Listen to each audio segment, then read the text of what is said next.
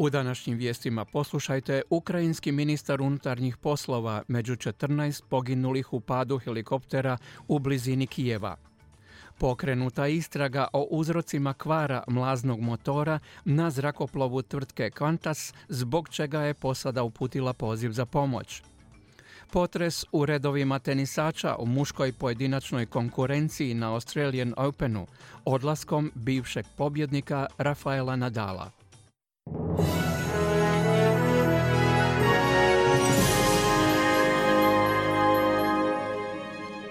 Slušate vijesti radija SBS, ja sam Kruno Martinac.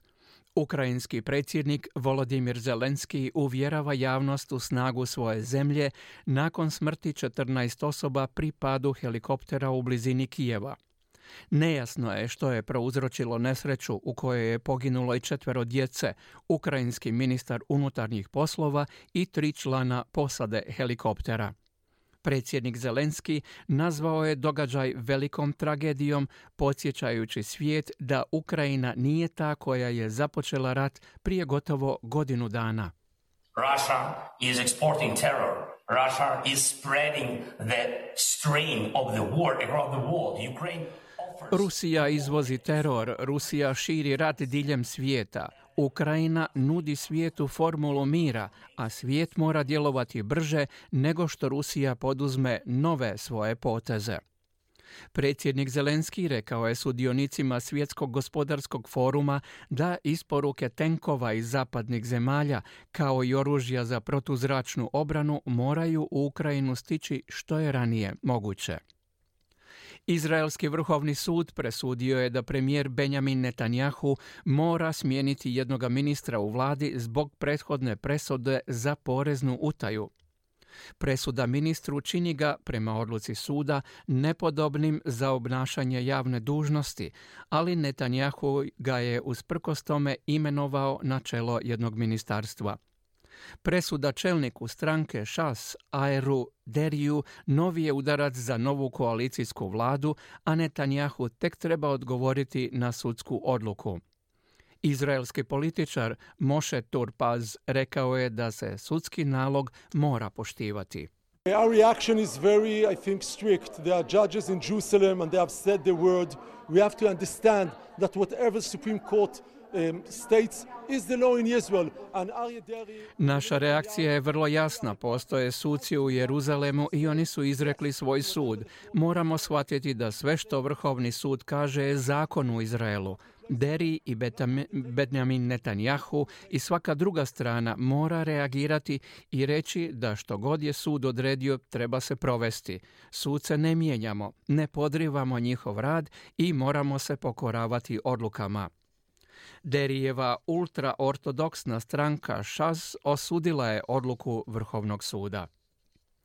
Tvrtka Microsoft planira ukinuti 10.000 radnih mjesta u svojim poslovnicama diljem svijeta nakon smanjenja broja zaposlenika u nekim odjelima svojih tvrtki već tijekom prošle godine. Podez ove najveće svjetske tvrtke za proizvodnju softvera signalizira pripreme mnogih tvrtki za predstojeću gospodarsku krizu. U poruci zaposlenicima izvršni direktor tvrtke rekao je da će otpuštanja zaposlenika utjecati na manje od 5% njihovog ukupnog osoblja. Slušate vijesti radija SBS, nastavljamo domaćim vijestima. Inženjeri Kantasa započinju istragu o uzrocima kvara na mlaznom motoru zrakoplova koji je letio iz Oklenda za Sydney, pri čemu je poslan signal za uzbunu. Pilot Boeinga 373 morao je ugasiti motor usred leta i uputio je kontroli poziv za pomoć koji je zatim smanjen na razinu koja se naziva moguća potrebna pomoć. 145 putnika u zrakoplovu nije bilo svjesno poziva za pomoć, sve dok zrakoplov nije sigurno sletio u zračnu luku Sydney. Neki su putnici ipak izvijestili da su tijekom leta čuli prasak. We had a little bang and then a bit of turbulence. Um, it was we, I guess we all knew something was wrong. Uh, čuli smo mali prasak, a zatim malo turbulencije. Pretpostavljam da smo svi znali da nešto nije u redu. Bilo je ljudi koji su rekli primijetili smo nešto poslije.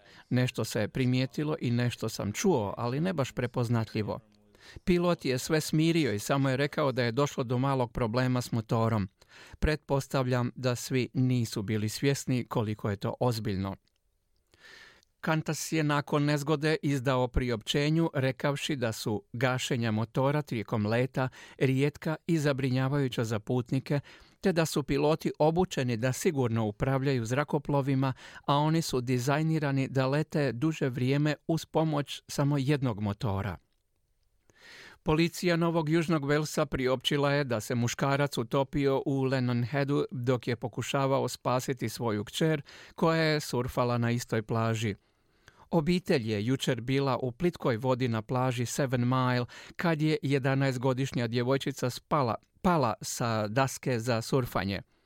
Spasilački tim izvukao je 45-godišnjeg oca koji je pokušao doplivati do djevojčice, a bolničari su pokušali pružiti pomoć oživljavanja, no bez uspjeha. Policija je priopćila da plaža u to vrijeme nije bila pod nadzorom profesionalnih spasilaca. 24-godišnji muškarac uhićen je u jugozapadnom dijelu Sidnija tijekom noći nakon što je pronađeno tijelo starijeg muškarca. Hitna pomoć otišla je u kuću u Roselands nakon dojava o napadu nožem i pronašla tijelo muškarca u dobi od 90 godina. Dva policajca zadobila su kemijske opekline i primljeni su u bolnicu, no u međuvremenu su otpušteni jer ozljede nisu bile ozbiljne. Osumnjičeni muškarac i dalje je pod policijskim nadzorom nakon što je prevezen u bolnicu dok je istraga u tijeku.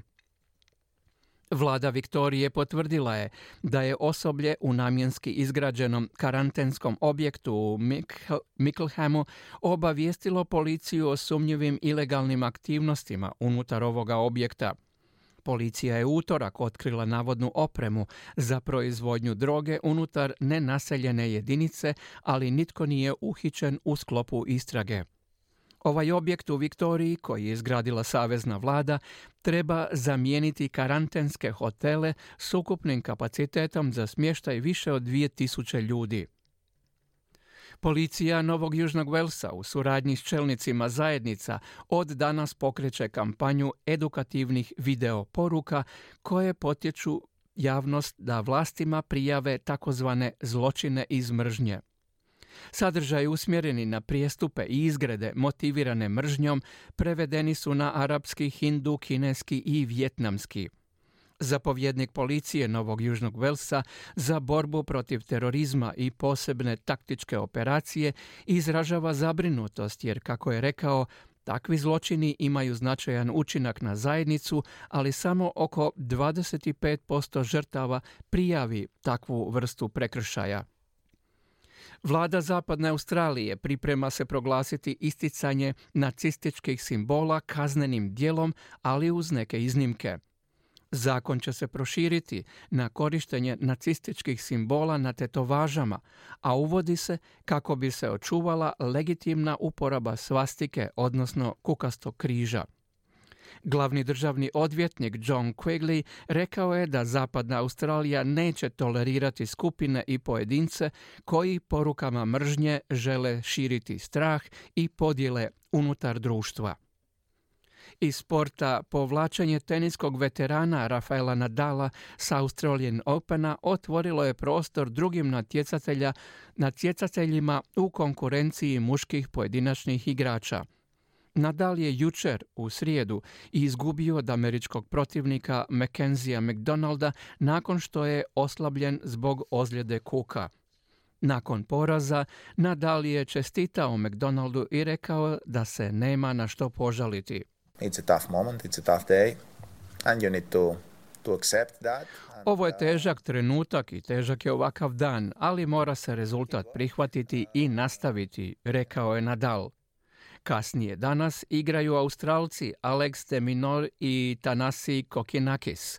Više o aktualnostima na terenima Australian Opena kasnije u našem današnjem programu.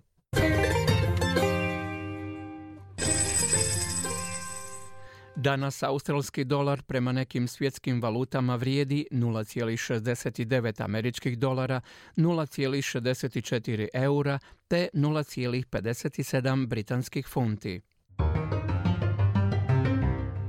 I vrijeme danas u glavnim gradovima Australije, Sydney oblačno s najvišom temperaturom do 23 stupnja, Melbourne oblačno 19, Brisbane sunčano 30, Pert sunčano 33, Adelaide djelomična na oblaka 23, Hobart oblačno 19, Canberra također oblačno 20, Darwin oblačno, mnogući pljuskovi i oluja i 31 stupanj Celzijev.